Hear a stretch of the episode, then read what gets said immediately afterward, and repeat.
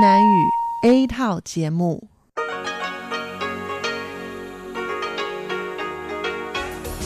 Đây là đài phát thanh quốc tế Đài Loan RTI.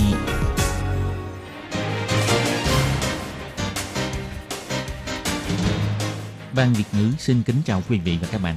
Đây là chương trình Việt ngữ Đài phát thanh RTI được truyền đi từ Đài Loan.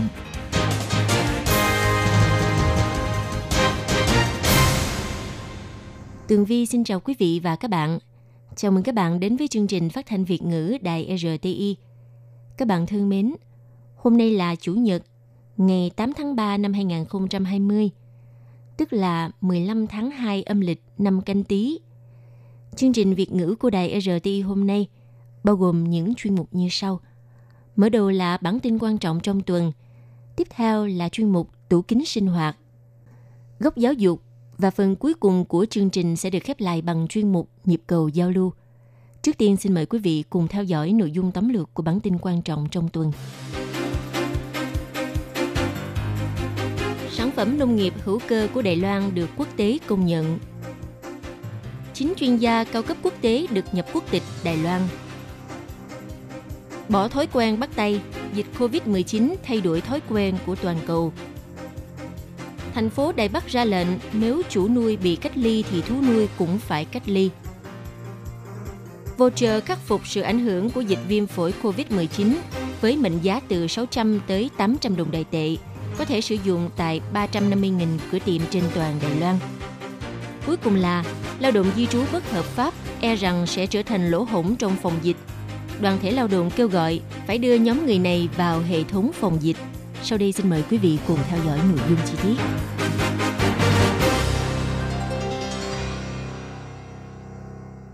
Năm 2018, Đài Loan thông qua đạo luật xúc tiến nông nghiệp hữu cơ, trong đó quy định các nước chưa ký kết công nhận lẫn nhau về bình đẳng song phương hữu cơ với Đài Loan vào ngày 30 tháng 5 năm nay, thì Đài Loan cũng sẽ không nhận con dấu hữu cơ khi nhập vào Đài Loan của nước đó. Sản phẩm nông nghiệp xuất khẩu sang Đài Loan cam bán với tên gọi hữu cơ ngày 2 tháng 3, Ủy ban Nông nghiệp công bố thông tin, gần đây Đài Loan đã hoàn thành ký kết thỏa thuận bình đẳng hữu cơ với Úc và New Zealand. Nói một cách khác, sản phẩm hữu cơ của Đài Loan đã được quốc tế công nhận, bây giờ lại tăng thêm hai nước Úc và New Zealand. Sau khi ký kết bản ghi nhớ hợp tác thực phẩm hữu cơ với Nhật Bản vào ngày 30 tháng 10 năm 2019, sau nhiều lần tư vấn, tham quan và kiểm tra tại chỗ, Ủy ban Nông nghiệp Đài Loan cùng với Bộ Nông nghiệp Úc và Bộ Công nghiệp Cơ bản New Zealand đã đạt thỏa thuận chung về tính bình đẳng hữu cơ song phương và do văn phòng đại diện hai bên ký kết hiệp định vào ngày 23 tháng 1 năm 2020 và ngày 26 tháng 2 năm 2020. Ủy ban Nông nghiệp Đài Loan nhấn mạnh ký kết thỏa thuận bình đẳng hữu cơ song phương là tiêu biểu nước đó công nhận hệ thống, chứng nhận hữu cơ của Đài Loan – và tin tưởng vào sản phẩm nông nghiệp hữu cơ của Đài Loan. Việc này sẽ làm cho mối quan hệ đối tác, hợp tác thương mại hữu cơ giữa Đài Loan và Úc và Đài Loan với New Zealand càng ổn định. Qua hiệp định này có thể thiết lập cơ chế trao đổi và phối hợp với cơ quan có thẩm quyền của hai bên, tiến tới thực hiện trao đổi hợp tác nông nghiệp. Ủy ban Nông nghiệp Đài Loan cũng quy hoạch tổ chức hoạt động tiếp thị, bày bán sản phẩm nông nghiệp hữu cơ tại kênh thị trường địa phương – để hỗ trợ nhà kinh doanh sản phẩm nông nghiệp hữu cơ, tạo ra cơ hội xuất khẩu ra nước ngoài. Ủy ban Nông nghiệp Đài Loan sẽ tiếp tục tiến hành bàn thảo về việc ký kết hiệp định bình đẳng sản phẩm hữu cơ với các nước khác như Mỹ, Canada, vân vân. Ngày 2 tháng 3, Bộ Nội chính biểu thị Bộ Nội chính đã tổ chức cuộc họp để đánh giá việc nhập quốc tịch cho các chuyên gia cao cấp vào ngày 29 tháng 2. Chín chuyên gia cao cấp được nhập tịch Đài Loan, bao gồm ông Huỳnh, người Malaysia, chuyên nghiên cứu và phát triển công nghệ sinh học và hỗ trợ Đài Loan hợp tác kinh tế với các nước Đông Nam Á. Từ khi thực hiện sửa đổi luật quốc tịch ngày 21 tháng 12 năm 2016 cho đến nay, tổng cộng có 128 chuyên gia cao cấp nước ngoài có sự đóng góp lớn cho Đài Loan trong nhiều năm qua đã được nhập quốc tịch Đài Loan mà không cần phải từ bỏ quốc tịch gốc Bộ Nội chính cho hay có 9 chuyên gia cao cấp được thông qua cuộc đánh giá nhập tịch lần này, bao gồm 3 người làm việc trong lĩnh vực y tế, hai người trong lĩnh vực kinh tế, hai người trong lĩnh vực văn hóa nghệ thuật, một người phục vụ ở lĩnh vực khoa học công nghệ và một người ở lĩnh vực giáo dục. Trong đó, ông Huỳnh, người Malaysia, hiện là phó tổng giám đốc, kiêm giám đốc nghiên cứu và phát triển của công ty công nghệ sinh học. Ông không những dẫn dắt nhóm nghiên cứu và phát triển của công ty tiến hành nghiên cứu phát triển công nghệ sinh học, giành được nhiều bằng sáng chế. Điều này sẽ giúp phát triển ngành công nghệ sinh học của Đài Loan, mà còn tích cực hỗ trợ thành lập Hiệp hội Hợp tác Kinh tế Malaysia và Đài Loan và Diễn đàn Kinh tế Thương mại giữa Đài Loan và ASEAN. Đồng thời, đảm nhiệm chức Phó Chủ tịch Hiệp hội Hợp tác Kinh tế Malaysia và Đài Loan, thúc đẩy sự hợp tác kinh tế giữa hai bên, có nhiều đóng góp trong việc thúc đẩy Đài Loan phát triển kinh tế và hợp tác với các nước Đông Nam Á. Bộ Nội chính chỉ ra, sau khi nhập quốc tịch Đài Loan, các chuyên gia cao cấp này sẽ có quyền tham gia chính trị và được hưởng các loại đảm bảo phúc lợi xã hội để tiện cho các chuyên gia cao cấp quốc tế tìm hiểu những thông tin liên quan trên trang web thông tin toàn cầu của Bộ Nội chính có khu xin nhập cảnh Đài Loan dành cho chuyên gia cao cấp quốc tế. Hoan nghênh các chuyên gia cao cấp quốc tế đăng ký xin nhập tịch Đài Loan cùng phân đấu cho mảnh đất Đài Loan. Hiện nay, dịch COVID-19 đã lan tràn khắp toàn cầu, khiến cho hơn 3.000 người thiệt mạng. Trong số này, đa số người chết là các bệnh nhân ở Trung Quốc. Từ khi dịch bệnh lan tràn, mọi người trên thế giới bắt đầu thay đổi thói quen trong công việc, tại nhà và cả trong nhà thờ nhằm hạ thấp sự lây nhiễm bệnh và cũng ngăn chặn dịch bệnh tiếp tục lây lan. Do đó, mọi người đã cử tuyệt các thói quen như bắt tay, hôn má, không ôm nhau nữa mà dùng ánh mắt hay giơ tay, chắp tay để chào hỏi nhau. Tại Trung Quốc, từ sau khi Bắc Kinh bùng phát dịch, thì trên đường treo băng rôn màu đỏ với dòng chữ nhắc nhở mọi người ít ra đường, ra đường phải mang khẩu trang, ít đối mặt nói chuyện với nhau và không bắt tay nhau. Nếu chào nhau thì nên chắp tay để chào. Ở nước Pháp, từ trước đến nay, cách chào hỏi của người dân Pháp là hôn miệng hay hôn má. Trong công việc thì bắt tay nhau là các giao tiếp thường gặp nhất. Nhưng này giới truyền thông nước Pháp không ngừng kêu gọi mọi người nên thay đổi thói quen này và cách đơn giản nhất là dùng ánh mắt để chào hỏi nhau. Tại Brazil, do mọi người có thói quen dùng một ống hút làm bằng sắt để uống trà chung với nhau, nên Bộ trưởng Bộ Y tế Brazil kêu gọi người dân nước này không nên dùng chung một ống hút nữa và cũng khuyên không nên hôn môi. Ngày 1 tháng 3 là ngày lễ matiso của nước Romania. Đây là ngày lễ mà người dân Romania chúc mừng mùa xuân đến. Thường trong ngày lễ này, nam giới sẽ tặng hoa cho chị em phụ nữ. Năm nay, chính phủ Romania kêu gọi mọi người khi tặng hoa cho nhau thì không nên hôn nhau với khẩu hiệu tặng hoa chứ không tặng nụ hôn. Còn nước Iran ở Tây Á là nước đã có 66 người chết do dịch COVID-19 thì họ thay thế cách bắt tay chào nhau bằng cách cùng giơ chân đá nhẹ vào bắp chân của nhau.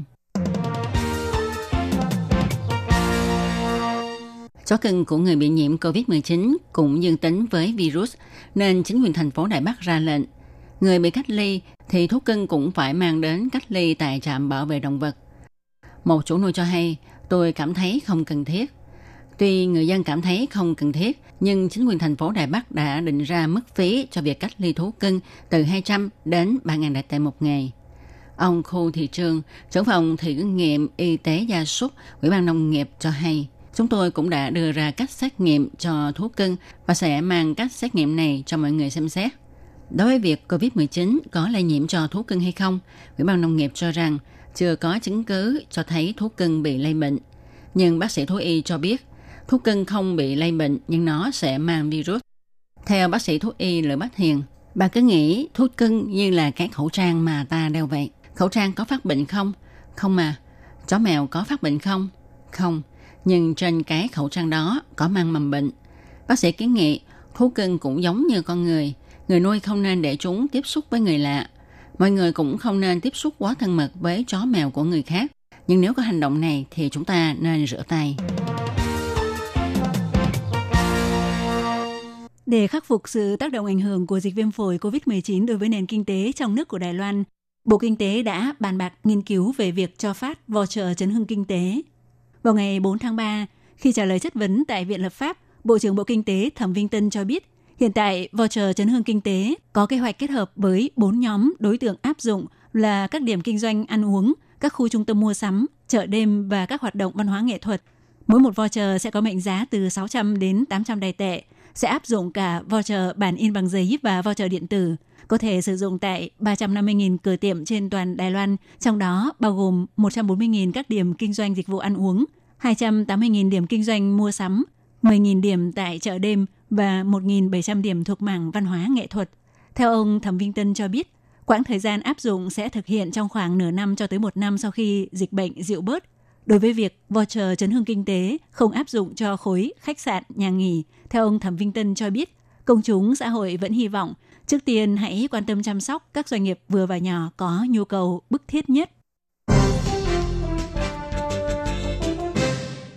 Đối với vấn đề lao động di trú bất hợp pháp trong chính sách phòng dịch của chính phủ, theo Bộ Lao động cho biết, đã thiết lập cơ chế liên ban ngành tăng cường việc kiểm tra phát hiện lao động di trú bất hợp pháp, đồng thời thông qua các kênh dùng tiếng mẹ đẻ của lao động di trú để tăng cường tuyên truyền quan niệm phòng dịch.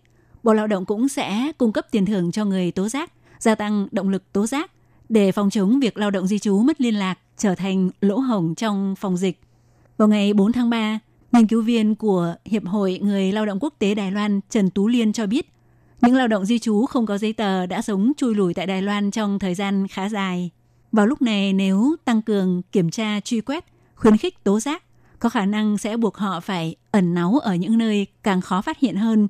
Hơn nữa, Đài Loan hiện có hơn 700.000 lao động di trú, 350.000 hôn phối nước ngoài.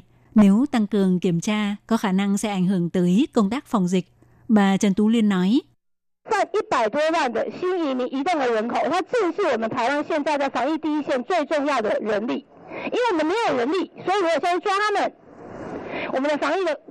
Hiện tại có khoảng hơn một triệu dân số là di dân mới và lao động di trú đang di chuyển là lực lượng quan trọng nhất ở tuyến đầu của công tác phòng dịch của Đài Loan hiện tại – bởi vì Đài Loan không có đủ nhân lực, cho nên nếu bắt họ thì toàn bộ mạng lưới nhân lực phòng dịch của Đài Loan có thể sẽ vỡ trận. Đối với yêu sách của các đoàn thể, tổ chức lao động như nêu trên, theo Bộ Lao động cho biết, lao động di trú mất liên lạc là có liên quan tới việc vi phạm luật dịch vụ việc làm cũng như quy định của luật di dân và xuất nhập cảnh. Công việc kiểm tra theo luật là do các cơ quan về an ninh quốc gia như Sở Di dân Bộ Nội chính phụ trách thực hiện và lao động di trú bất hợp pháp nếu bị phát hiện sẽ do Sở Di dân tạm giữ và trục xuất về nước, không được ở lại Đài Loan tiếp tục làm việc.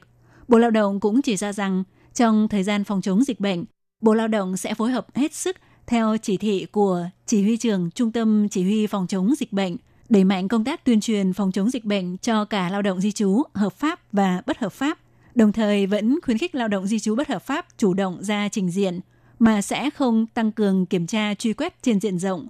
Đối với việc lao động di trú bỏ trốn rõ ràng đã vi phạm quy định pháp luật của Đài Loan, thì các đoàn thể về lao động đưa ra đề xuất không trục xuất không xử phạt, cấp tư cách hợp pháp trở lại cho họ thì có liên quan đến việc sửa đổi luật nên cần phải xem xét đánh giá một cách cẩn trọng và cần có sự đồng thuận của xã hội Đài Loan.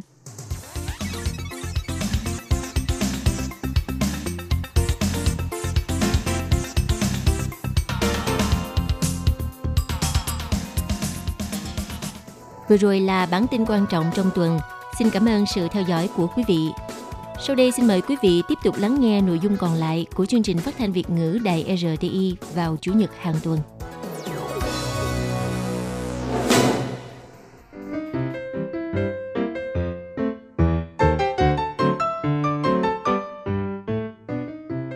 Vị và các bạn thính giả thân mến, chương trình phát thanh tiếng Việt của Đài Phát thanh Quốc tế Đài Loan RTI được truyền thanh 3 buổi tại Việt Nam, mỗi buổi phát 1 tiếng đồng hồ. Buổi phát chính vào lúc 6 giờ đến 7 giờ tối hàng ngày giờ Việt Nam qua tần số SW 9425 kHz với sóng dài 31 m. Buổi phát lại lần thứ nhất vào hôm sau 9 giờ tới 10 giờ tối qua tần số SW 9625 kHz với sóng dài 31 m bị phát lại lần hai vào sáng hôm sau lúc 6 giờ tới 7 giờ qua tần số SW 9745 kHz với sóng dài 25 m. Ngoài ra tại Đài Loan, ở khu vực Giang Nghĩa, Vân Lâm và Đài Nam có thể đón nghe chương trình của Ban Việt ngữ qua tần số AM 1422 kHz vào lúc 8 giờ tới 9 giờ tối mỗi thứ ba hàng tuần và chương trình sẽ được phát lại vào hôm sau lúc 9 giờ tới 10 giờ sáng. Sau đây xin mời quý vị và các bạn tiếp tục đón nghe nội dung chương trình hôm nay.